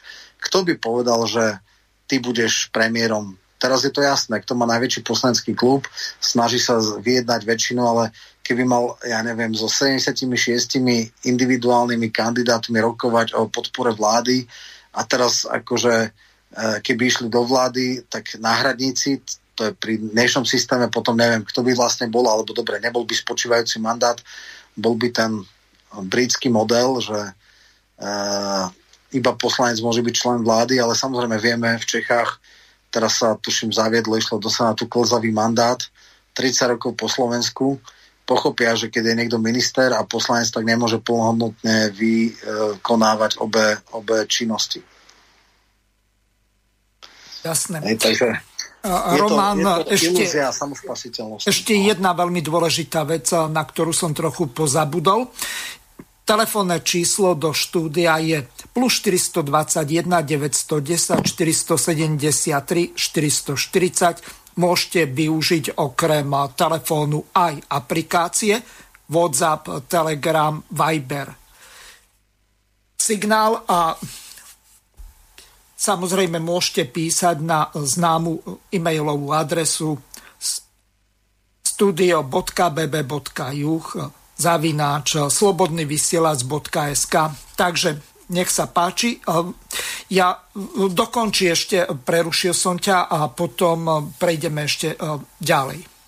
Nie, ja som len teda uh, varoval pred ilúziou, že ak by bolo 8 volebných krajov, takže by nejak radikálne zvýšila sa kvalita poslancov, alebo že dokonca vyššia by bola reprezentácia jednotlivých krajín. O niečo by možno bola, lebo okrem volebného lídra by zrejme tí ostatní boli viac menej z kraja a niekedy by sa dokonca mohlo, že nejaký lokálny líder, hej, že hlas, keby bol Košický kraj, tak asi tam dá Rašiho, to je logické. Mm-hmm. Dneska teda určite skôr ako Žigu a neviem ale presne napríklad, koho by dali do Prešova. Pravdepodobne Erika Tomáša, lebo pochádza z Humaného, mm-hmm. ale roky žije v Bratislave, hej, takže tam by vlastne uh, už len tak akože pôvod toho človeka riešil, ale uh, otázka je, do akej miery by on zastupoval ten kraj, keď, ja neviem, 20 rokov žije už v Bratislave. Hej. Takže toto by bol akože veľký problém.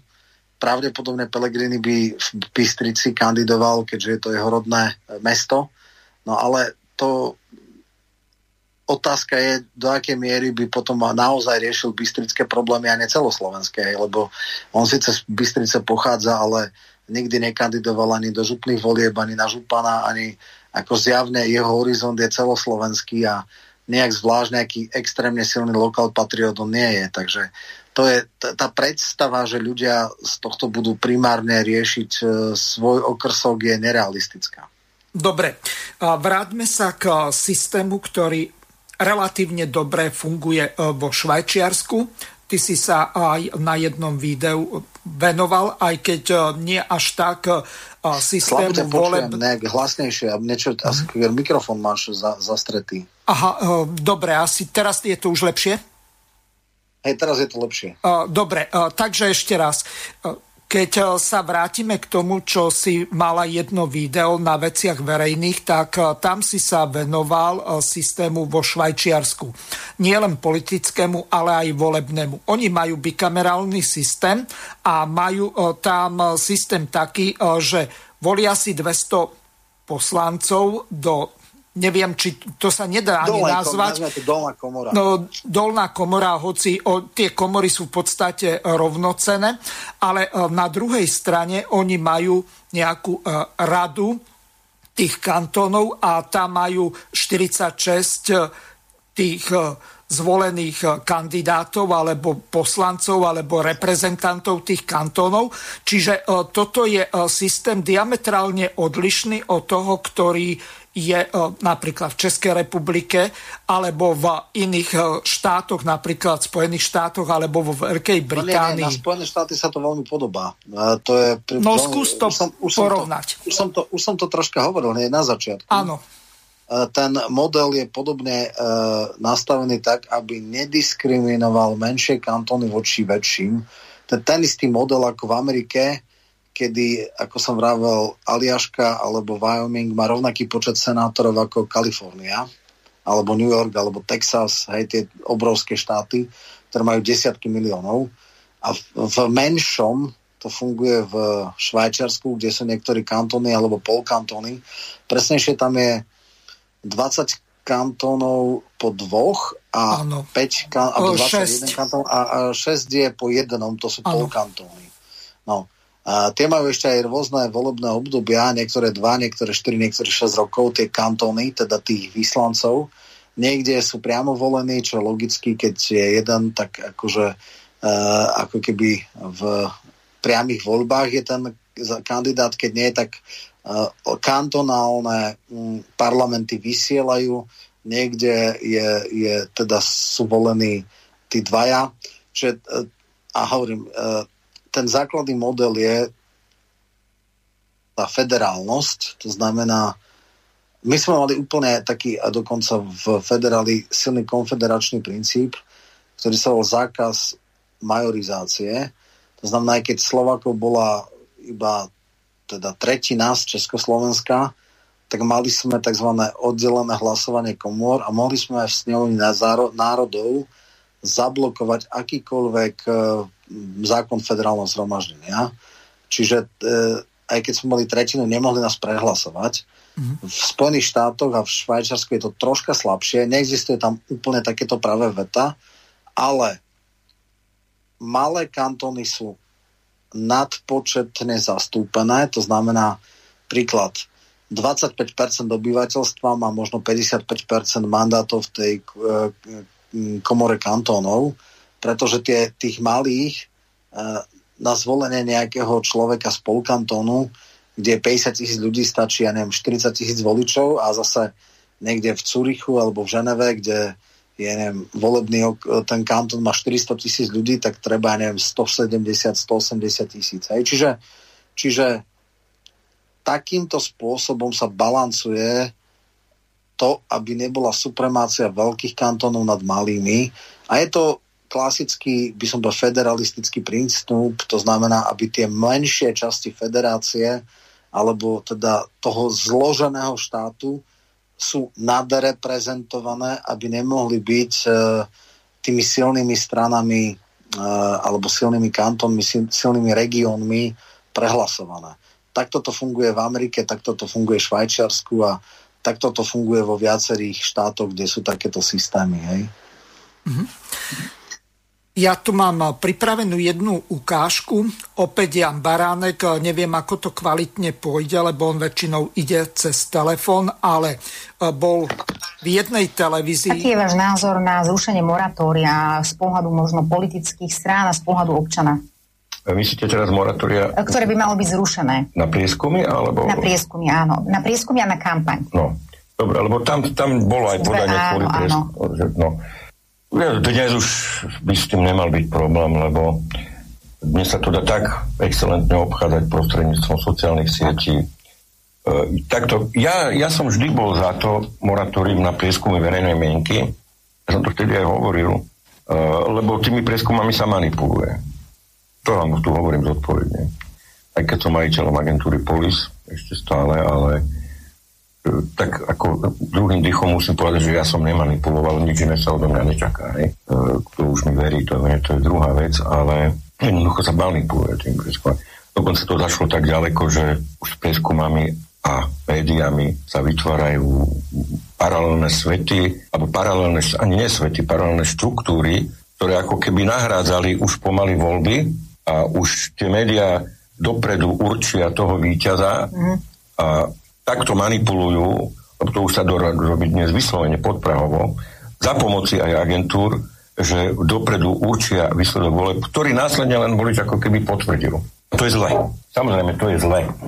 Len uh, ten systém je tak nastavený, že my to nevieme ošetriť. A jediné, čo môžeme spraviť, je teda úplne to uvoľniť, aby všetky strany mali rovnakú možnosť to manipulovať potom. Každý, každá tá zložka, ktorá chce ísť do tých volieb. Určite sú zvýhodnení tí, ktorí majú viac peniazy. Takže tento problém nevyriešime už moratóriom, e, tento problém musíme riešiť inde, ja už som to naznačil vo volebnom zákone, hej. a v tých tokoch peňazí, lebo už je tak, tak, tak heterogénny ten systém toho zdroja informácií, aj príjimateľa tých informácií, že už je príliš zložitý na to, aby ste ho dokázali ovládnuť v tom zmysle, že vyhlásite moratórium, ktoré sa bude dodržiavať. Čiže e, teraz sa budeme venovať aj e, volebnej kampani, e, prieskumom a ďalším veciam, ktoré ovplyvňujú tie voľby. A je úplne jedno, že o aké voľby sa jedná, či sú to prezidentské voľby, alebo županské voľby, alebo voľby do Národnej rady, alebo do Európskeho parlamentu. Tí, ktorí majú dosť peňazí, tak eh, dokážu nielen oblepiť eh, Slovensko billboardami, kúpiť si eh, reklamy v mainstreamových televíziách, ale dokonca ovplyvniť aj takýmto spôsobom. Viacerí hovorili o tom, že koľko sa platí za 1% v prípade prieskumov záleží to od toho, ako je to blízko k tým konkrétnym voľbám. A dokonca e, sa najímajú špeciálne agentúry, ktoré sa zaoberajú volebnou kampaňou, ako napríklad tá Šavivova z Izraela. A e, takáto volebná agentúra dokáže takým spôsobom ovplyvniť tých ľudí, lebo vláda tú psychológiu bez ohľadu na to, že z ktorej krajiny je ten tzv. mediálny mák. Veď niekto hovoril kedysi, že neviem, či to náhodou nebol Robert Fico, že Fedor Flašik dokáže vyrobiť z vody Coca-Colu, no alebo zmeniť voľby takým spôsobom, že na koho strane je ten tie voľby vyhrať. Čiže tu je dôležitá tá vec, ktorú povedal Jan Baranek. Súhlasí s ním? Alebo tvoj názor na uh, túto kampaň, uh, na to volebné moratórium je aký? Ja som, uh, ako sa hovorilo, že takto. Bola o tom veľká diskusia, keď teda sa chcelo dať tuším 40 nové moratórium alebo tak. Dokonca ja som 50. Bol tomu, ale 50 nové ja som bol uh, v tom, že pre mňa uh, som radšej teda, keď nie je žiadne, lebo ja teda viem, aké sú trendy jednotlivých agentúr a ja si viem dať tie bulharské konštanty, že keď fokus niekoho ťahá, tak viem, že naozaj to je inak a viem, že títo nadhodnocujú tých, títo podhodnocujú tých, takže v tomto zmysle pre mňa tie trendy do istej miery boli. Samozrejme, častokrát sa tu opakuje tá kauza z roku 12, kedy LSNS v prieskumoch mala, neviem, okolo 2%, možno 1,6, nakoniec mali 8%. A tam ale samozrejme viem, lebo už bolo tu 14-dňové moratórium a ja som tie informácie mal, že oni už ten posledný výkyv zachytili, len už ich nemohli nejakým spôsobom uh, zverejniť. A viem, že vtedy aj Hryb mal paniku a teda mobilizoval, že fašisti tu hrozia a neviem čo všetko. Prvý šok bol, keď samozrejme Kotleba vyhral župné voľby a e, v tomto zmysle ja akože nemám s tým problém. Čo sa týka kupovania percent, tak to je všeobecne známe. Tuším, že Edo Chmelár, keď kandidoval za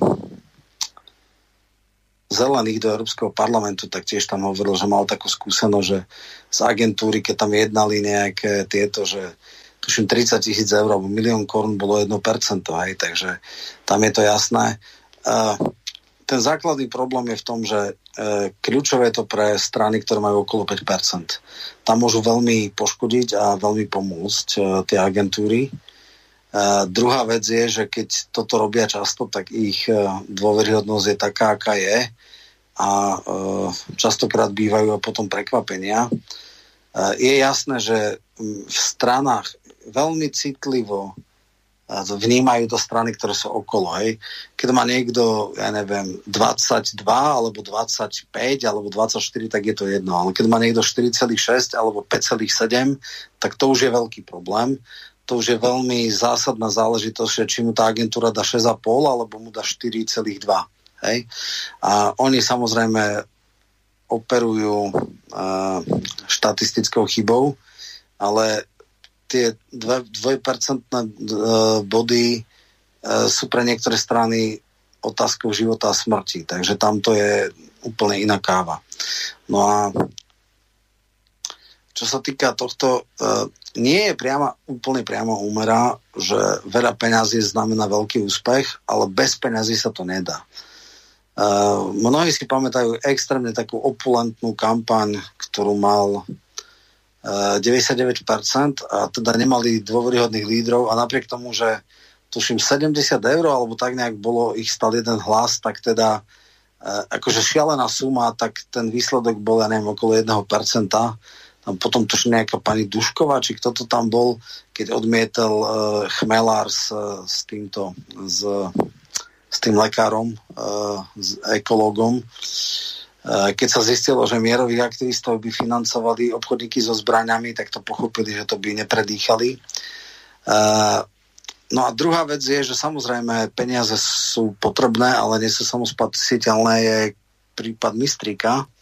Mistrik rok pred voľbami oblepil billboardami celé Slovensko do strašné peniaze a chvíľu sa aj dostal z toho 1% z poznateľnosti na nejakých 14-15, potom 20 ale ako náhle za, e, začali debaty, tak sa ukázal, že je škrobený, neprirodzený, e, hádže floskuly, nemá charizmu a potom zrejme tá tebou zmienená e, firma poradenská, tá Šaviv, či neviem, jak sa volá už tá izraelská, povedala, že treba sadiť na iného konia, treba prepriahať a našli pre niekoho celkom atraktívnu, komunikatívnu, pre niekoho charizmatickú, takú onakú kandidátku a teda povedali, že, že nepôjdeš ty, ale ty, lebo ty tu máš väčšiu šancu uhrať.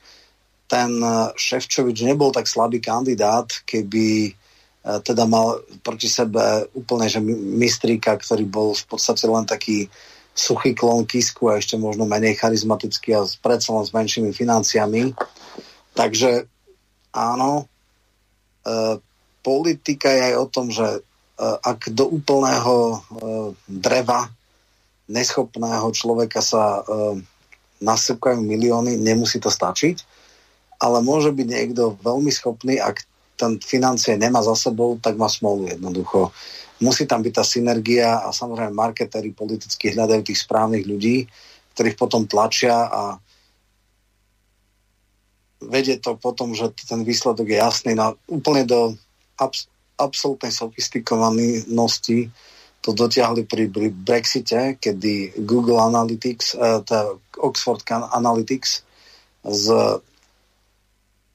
na základe špičkového algoritmu a na základe skúmania metadát uh, z Facebooku a iných sociálnych sietí presne našiel tú volebnú kampaň, otestoval si tie hlavné hesla, tie posolstva a boli úspešní neskôr sa zistilo, že vlastne tie osobné údaje boli zneužité v politickom boji, boli akože e,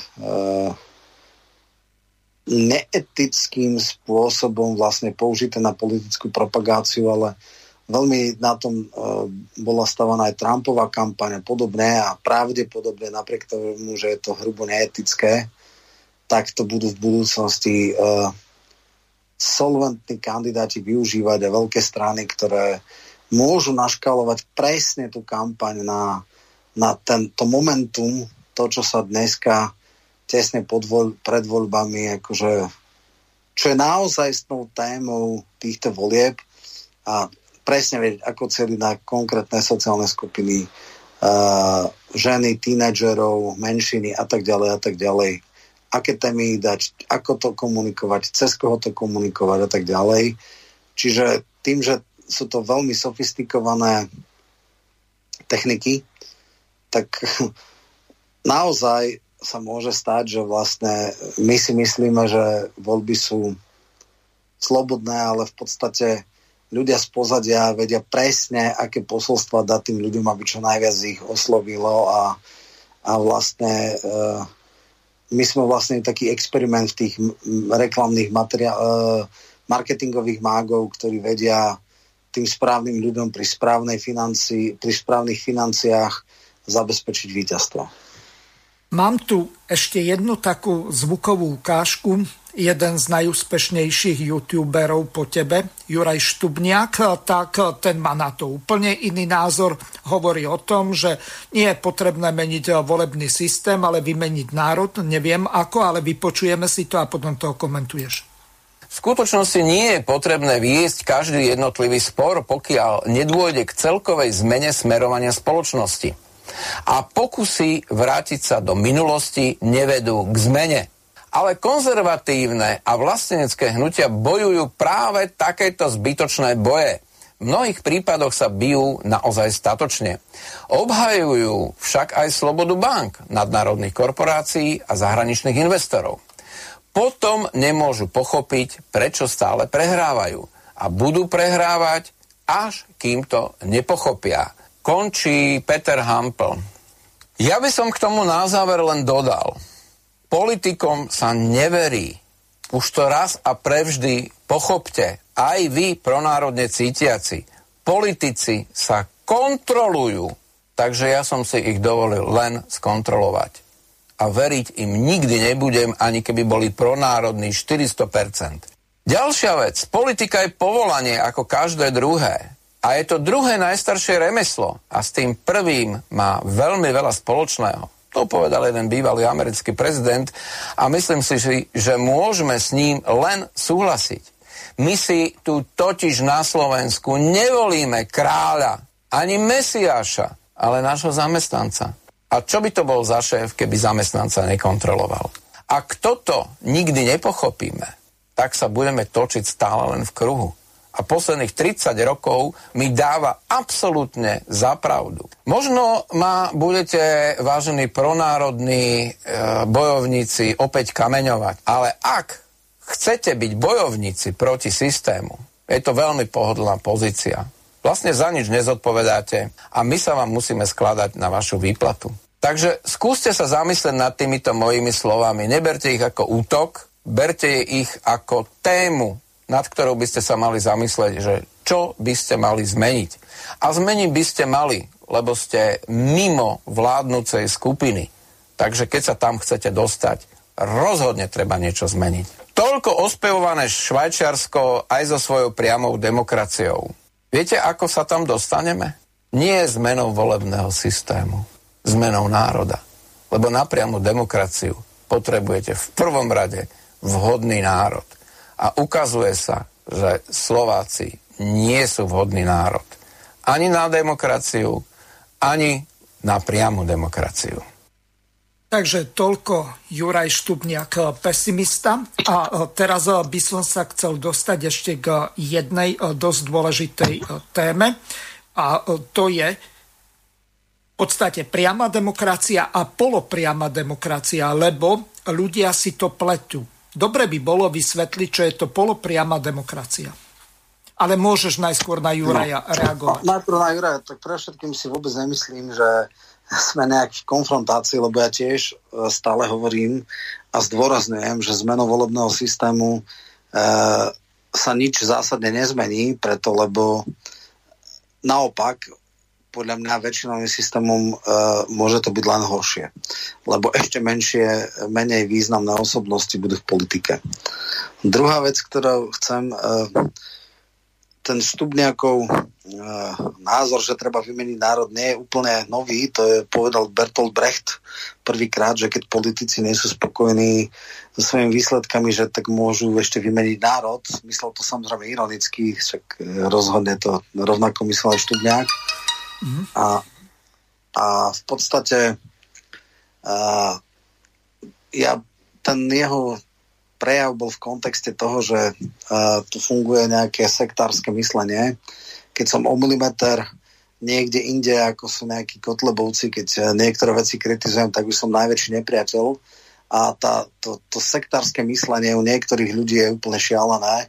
Čiže, čiže uh, ak si on dovolí konštruktívne kritizovať niektoré excesy aj národných síl, tak už je teraz najväčší nepriateľ zapredané za neviem čo všetko. No tak čo už. E, ja teda stále verím a dúfam, že je zo pár ľudí, ktorí nie sú takto sektársky a to verím, že sú, lebo veľa ľudí mi aj píše a podobne. E, takže nie je to až také zlé, ale tí sú menej hluční, tí normálni, tí premyšľajúci, tí, ktorí nekadrujú, nekragľujú, Hej, ako uh, tí sú väčšinou ticho a v tých komentároch a diskusiách sa len tí naj, najradikálnejší a veľmi radikálnym spôsobom uh, vyjadrujú, takže vzniká optický klam, ako keby uh, skutočne toto bola realita, ale realita je, chvála Bohu, a verím a dúfam, že iná. Na čo sa týka priamej a polupriamej demokracie. Priama demokracia bola v antickom Grécku, kde v polis všetci slobodní muži mali právo hlasovať o všetkých dôležitých veciach e, hlasovali. Nebol tam štandardný parlament, ako máme my, teda zastupiteľská demokracia. A e, dneska je to takmer nemožné. Technologicky by možno aj mohlo byť v tom zmysle, že akože keby každý občan mal uh, elektronicky zaručený, ja neviem, podpis a mal, ja neviem, hlasovacie zariadenie doma, tak ako sú voľby už v Estónsku, v niektorých krajinách, tak, tak by teoreticky mohli všetci ľudia hlasovať aj o, o zákonoch, čo je technicky, teoreticky možné, ale prakticky je to nemožné. A hlavne, ak si zoberieme, že je čo 10 schôdzí ročné a na každej je 150 uh, pro, bodov programu, tak je absolútne nerealistické, aby toto bežný človek eh, popri svojej robote preštudoval a kvalifikovane rozhodol. Samozrejme to nedokážu rozhodnúť ani poslanci, ale tí majú nejakých garantov niektorých uh, rezortov a tí dávajú odporúčania. Nehovorím, že tie odporúčania sú často najlepšie, najkvalifikovanejšie, väčšinou uh, bijú bandu s tým rezortným ministrom a tak ďalej, ale uh, kvalita legislatívneho procesu by takouto priamou demokraciou určite nešla hore. Možno, možno by sa, by sa zabránilo niektorým excesom, ale to len možno. Čo sa týka polopriamej demokracie, je to taký pomocný pojem. Častokrát sa hovorí v Švajčiarsku, že je priama demokracia. Tuším aj Štubnek to povedal, no nie je to priama demokracia. Uh, v Švajčiarsku sú len nadproporčné zastúpané inštitúty priamej demokracie a inštitút priamej demokracie je referendum. Tie referenda e, sú tam toľko referend na, všet, na troch úrovniach, lebo aby bolo jasné, sú na nejakej federálnej úrovni, tých je ja neviem, 4 krát ročne a sú nejaké 4-5 otázok, čiže možno 16-17 tém ročne sa rieši na federálnej úrovni referendum. No ale potom je asi 200 referent na úrovni lokálnej a kantonálnej, čiže kantóny majú svoje referenda samozrejme obce majú svoje referenda a 200 referend je aj na celom svete, čiže Švajčiarsko je toľko referend ako na celom svete. Ale okrem toho majú klasický zastupiteľskú demokraciu, majú poslancov, ako sme hovorili, dvojkomorový parlament a samozrejme, kým priamo hlasujú o nejakých 16 rozhodnutiach v prípade zákonov, tak ten parlament ročne príjme niekoľko stovák zákonom. Čiže e, je to vlastne zastupiteľská demokracia, kde je inštitút referenda funkčný, často využívaní, nie sú tam také kvóra ako u nás, ktoré ho de facto zlikvidujú, hej, že 50%. Tam sú častokrát referenda s 20-30% účasťou. Nie sú tam obmedzenia, ako sú u nás, že ne, nedá sa o rozpočtových pravidlách e, a roz, veciach, ktoré majú no, Roman, takto. No. Minulý týždeň, ak si dobre pamätám, tak jedno také kvázi úspešné referendum, ktorým zamietli ten Európsky New Deal, hoci Švajčiari sa rozhodli, že do Európskej únie nevstúpia, ale ten klasický e, švajčiarsky farmár, tak e, si nevie predstaviť nejaký e, traktor s elektromotorom, on potrebuje ten klasický naftový. A samozrejme nemienia investovať obrovské prostriedky do všelijakých tých veterných alebo solárnych elektrární, lebo sú málo efektívne oni majú relatívne dosť vody, takže e, vedia si vyrobiť aj e, tými vodnými turbinami. Ale e, čo je dôležité, napísal nám poslucháč, ktorý sa nepodpísal, ale neprezradím asi veľa, ak poviem, že má pseudonym Gapach. Píše nám toto. Čaute chlapci, volebný systém nech vyberie Roman. Subjektívne si myslím, že má najlepšie poznatky a zo všetkých eh, mne známych eh, politologov, čiže pochvala, ale iné som chcel. Ak by sa nejakým zázrakom podarilo presadiť hmotnú zodpovednosť politikov, tak by sa snad do parlamentu dostali ľudia bez charakterových a osobnostných chýb. Tým pádom by sa zvýšila kvalita poslancov bez ohľadu na to, odkiaľ sú. Čo vy na to? Vďaka. Áno, no len to by nemohol robiť ten zákon Pročko, hej, lebo uh, takto, kvalita poslancov... Ani nie, uh, Šofranko a ani uh, Kozelová a ďalší Remiášov. Nie, ale predkladateľom zákona je uh, Kyselica s Pročkom, takže dva najväčší nímandi, alebo takmer, no, tak mm-hmm. tam je to ťažká konkurencia, ale dobre. Uh, najprv definícia, uh, ani nie tak poslanci, lebo poslanci nie sú v exekutívnej moci, priamo oni nerozhodujú o štátnych zákazkách a podobne, mm. ale to mhm. robia na ministerstvách. Uh, ten absolútne podlý, falošný a nepriateľný, uh, nepriateľné znenie toho zákona o, hmotnej zodpovednosti je také, že to dáva na úradníkov. Tí úradníci, alebo teda oni sú spolu, teda tí ľudia, ktorí, ktorí pripravujú podklady znamená, chce nejaký uh, zločinný politik uh, urobiť nejaké cinknuté verejné obstarávanie, zavolá si úradníkov, nakáže im uh, pod hrozbou vyhodenia z roboty, aby pripravili pravidla pre konkrétnu spoločnosť, prebehne obstarávanie, ak to prejde fajn, tak zoberú si svoju províziu ak nie, tak zodpovednú sú tí e, úradníci. To je absolútne hanebnosť, čo robia títo ľudia. E, a oni hovoria, že politici nemusia všetko vedieť. No tak e, ja chápem, že e, tabak, keby bola ministerka, nebude rozumieť ničomu a e, ja neviem, asi aj pročko, no ale potom takí ľudia nech nejdu do politiky. Politik musí mať tú politickú zodpovednosť za svoje veci a musí mať minimálne ten základný cit, keby aj náhodou boli nejakí úradníci, ktorí majú nejaké postranné úmysly, aby to pochopil, aby keď niečo pripravuje, tak si to dal vysvetliť a on nesie zodpovednosť. Je absolútne hyenistické, primitívne a trapné, ak to chcú deliť a teda, že zodpovedný nie je politik, ale ten k tomu, ale aj ten k tomu pripravuje e, teda podklady. Je to absolútne trapný alibizmus a je to absolútna karikatúra a gíč e, tohto tohto zákona o hmotnej zodpovednosti politikov, ale samozrejme od Pročka a Orano sa nič dobre čakať nedá, takže toto k tomu. Keby to bol naozaj zákon, že raz si politik, očakávame od teba, že budeš kompetentný, očakávame od teba, že máš toľko chochmesu, že keby e, ty zadávaš zadanie, ty tie základné parametre musíš kontrolovať a technikálie sú na úradníkoch, ale tie základné parametre, e, ak nemáš na to obsiahnuť 4 alebo 5 základných bodov, ktoré sú definované, tak do toho nechoď. Jednoducho na to nemáš, tak to nerob.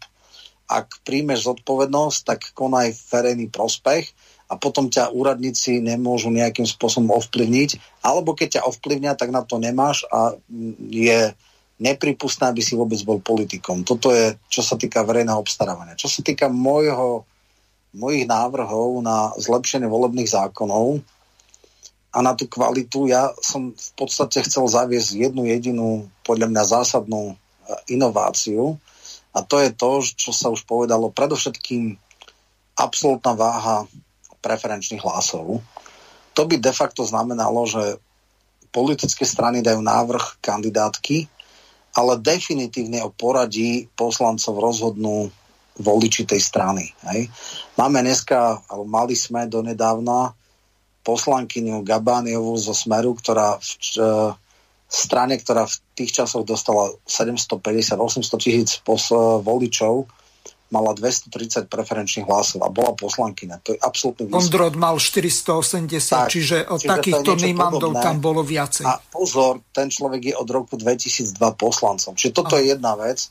Okrem iného by to nútilo aj týchto poslancov, že Uh, obhajoba svojho mandátu by nebola iba byť servilný a riteľezný voči lídrovi, ale komunikovať aj smerom k voličom. To je prvá vec, ktorá by. A druhá vec, áno, ty si to tak troška spomenul, podľa mňa aj z neparlamentnej strany, ak niekto získa republikové volebné číslo, ak získa toľko priamých mandátov pre svoju osobu, e, koľko by stačilo na jeden mandát, mal by ho dostať.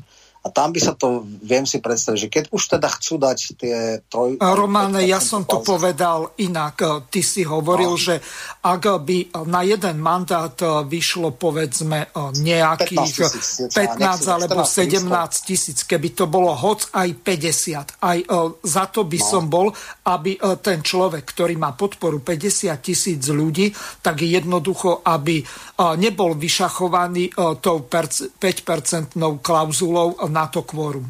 No však to je presne to, čo ja hovorím. Mm-hmm. Čiže strany, ktoré, príklad, uh, Lojzo Hlina mal 33 tisíc uh, preferenčných hlasov, Majerský mal 34 tisíc, alebo 33 mal jeden, druhý 34, uh, Harabin mal dokonca 60. Uh, našli by sme, Drucker mal tiež, akože aj Kurilovská a tak ďalej. V podstate nad republikové číslo bolo možno 20 poslancov, ktorí mm. z neparlamentných strán mali, mali teda čísla, ktoré vysoko presahovali ten mandát, ktorý by mali obhájiť. Myslím si, že ak dosiahneš parlamentný mandát, ak toľko osobných voličov tebe osobne dá preferenciu, máš právo mať, to znamená, tých posledných, uh, troška by sa to, viem, ako by sa to mohlo robiť, že teda uh, sú strany nad 5% a potom tí, ktorí získali mandát v priamých voľbách, tak tí najslabší z tých politických strán, ktorí mal najmenej, najmenej preferencií, ale podľa tohto sa tam dostali, by mali jednoducho eh, byť vyradení z parlamentu, lebo mali veľmi slabý osobný výsledok a mali by dosiahnuť eh, ten poslanecký mandát tí ľudia aj z mimo parlamentných strán, ktorí by mali teda minimálne to republikové číslo, čo nie je vôbec jednoduché. Ja teda akože s tým nemám problém, lebo ja som mal 27 tisíc, čo je vysoko nad jeden mandát, to je skoro dva mandáty, ale, ale dobre, akože 15 tisíc je podľa mňa taká hranica, ktorá by oprávňovala toho človeka, aby mohol teda hovoriť, lebo je to už dosť silný mandát. E, to boli, to, najvyššie by no, to... skúsme sa na to pozrieť inak. No. Na prekruškovanie z pravidla stačilo 9-10 tisíc preferenčných ako hlasov, aby... Pozor, pozor, ako ktoré? Záleží na tom od toho, že aký volebný výsledok mal. Čiže tak. S tým, čo si povedal, by som aj súhlasil z toho dôvodu, že pokiaľ by to bola aj strana, ktorá dosiahla relatívne veľmi solidný výsledok, tak eh, tých 15, možno 17 tisíc. Keby sa to rozpočítalo aj eh, tým pomerom, že na 5% treba povedzme 135 tisíc, vydeliť to povedzme tými 8 alebo 9, tak, eh, tak to ti vyjde. Koľko je potrebné na ten jeden mandát a kto by to dosiahol, tak tomu by mal byť pridelený automaticky. A tí, ktorí dosiahli katastrofálne výsledky, e, čo ja viem pod tisíc, tak ty by mali byť automaticky vyradení. Lenže na toto ti strany nepristúpia. No jasné, lebo však samozrejme stranické pašalíky. My sme mali z počiatku 10% klauzulu, ktorá bola ešte na prekružkovanie, ešte ako tak priateľná v regionálnych voľbách, lebo ne v regionálnych, ale keď boli 4 okrsky, lebo získať 10% uh, povedzme v kraji bolo relatívne priateľné, keď tam bol nejaký výrazný starosta alebo známy človek v danom Aha. kraji a to potom uh, ale celoslovensky tam vybuchlo, to sa nikto neprekruškoval, hej. Mhm. Ale, ale dneska, keď sú 3%, tak vlastne aj celoslovensky je to možné. Ja som, Ďuro Droba, keď mal úplne, bol na 20 Sasky a mal asi 14 alebo 40 hlasov mu chýbalo tým 3%, nechýbalo, prekročilo 30% a to mal nejakých 3400 preferenčných hlasov, čiže pri 5% strane stačí aj 3000 pri strane s 200 tisíc hlasmi stačí 6 tisíc, ale samozrejme Juro Blanár ako jediný, ktorý mal 3-1, keď mali 800 tisíc, tam mu trebalo 23 tisíc. A to už bolo mm. problém. On teda tie tri tesne dal, ale, ale bolo ťažko sa prekruškovať e, teda v čase najväčšej slávy. Čiže v tých veľkých stranách sa veľmi ťažko posúvajú, v tých malých Naopak môžem povedať Hort z SDK, tie posledné voľby, čo mali 6%, mm-hmm. bol 5 na kandidátke. Mali tuším 11 poslancov alebo 12 a on vybuhol. 7 ľudí ho prekrúškovalo. Hej? Čiže 5 na kandidátke sa nedostala a tuším, že 4 Jurzica takisto nie. Ten bol až náhradník, keď boli európske voľby. Čiže Čiže bývalý minister a neviem, akože najväčší ekonomický expert po Miklošovi sa nedostali tiež do parlamentu až ako náhradníci. To isté Janka Kišová bola až náhradnička a tiež bola, neviem, či nie je štyrka alebo peťka na Saske a Ďuro Droba ju napríklad prekruškovala, bola až po ňom. Niekedy dokonca bolo také až do zmeny volebného zákona, že teda boli 4 kraje a teda 10% na kandidátke a potom, ale, a to bolo tiež spravodlivejšie, aspoň náhradníci išli podľa preferenčných hlasov. To znamená, tí, čo sa dostali v prvom vrhu v poriadku, a potom ale náhradníci išli podľa poradia. Toto sa, toto sa jednoducho nestalo, ani ne, dneska to tak nefunguje. Dneska idú podľa poradia bez ohľadu na to, koľko mali preferenčných hlasov. Čiže uh, ak máme nejakým nie zásadným spôsobom skvalitniť a motivovať e, politikov, aby boli aktívni, aby sa nespoliehali na to, že sa vyvezú na chrbte lídra, tak toto je podľa mňa cesta. Teda absolútna váha preferenčných hlasov a potom uh, priamy mandát pri republikovom čísle a tretia vec, aj nastupovanie náhradníkov podľa preferencií, ale to by bolo jedno. Ak by bola absolútna váha preferenčných hlasov, to by bolo úplne automatické, hej, lebo mm. aj náhradníkov by to, to poradie by sa takto robilo.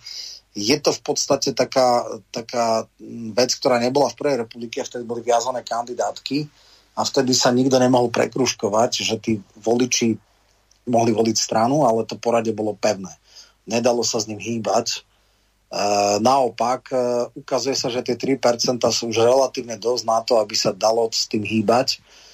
A aj v európskych voľbách sa stali také veci, hej, že uh, ja neviem, Jana Žitňanská bola až dvojka na kandidátka a prekruškovala, keď bola v koalícii s tými liberálmi a bola e, europoslankyňou. No alebo iné. Sulík, Uhrík Sulík z, z posledného miesta. miesta sa prekruškoval, alebo Radačovský bol Áno, áno, takisto áno. Jednotka, dvojka, Belusky a neviem, Šlosar, alebo kto boli, vlastne mm. vybuchli. Jednotka sa stalo trojkou, takže áno, tam sa ukazuje, že jednoducho táto, táto uh, vec funguje a pri výrazných osobnostiach uh, dáva to šancu a dáva tu istú slobodu aj, aj politikom, ktorí si povedia, že nemusím byť servilný voči šéfovi. Uh, ak som výrazný, tak aj keď uh, nie som jeho libling, nestrácam tú šancu, lebo uh, voliči ma môžu vrátiť do hry. No a potom samozrejme mm-hmm. pred xx rokmi prišiel s tým Figdom 150 uh, Matovič a dneska je to po veľmi široko kopírované. Zo 150 išiel Mazurek a urobil veľmi dobrý výsledok, druhý najlepší v celej LSNS, mm. čiže preskočil kde koho. Uh, Všetkým okrem vodcu. Uh, áno, Benčík takisto išiel zo 150 a uh, dostal sa do parlamentu, vyskoč, preskočil kde koho. Ak by sa tesne dostala progresívci, tak Dubovcova by išla zo 150 čiže tento model tam funguje a funguje uh, aj čo, Škripek bol 64 čiže nezvoliteľné miesto, ale dostal sa. Nakoniec, keď hovoríme o tých nezvoliteľných, tak veľmi veľa posunov je. Niekedy fakt zase stačí iba meno.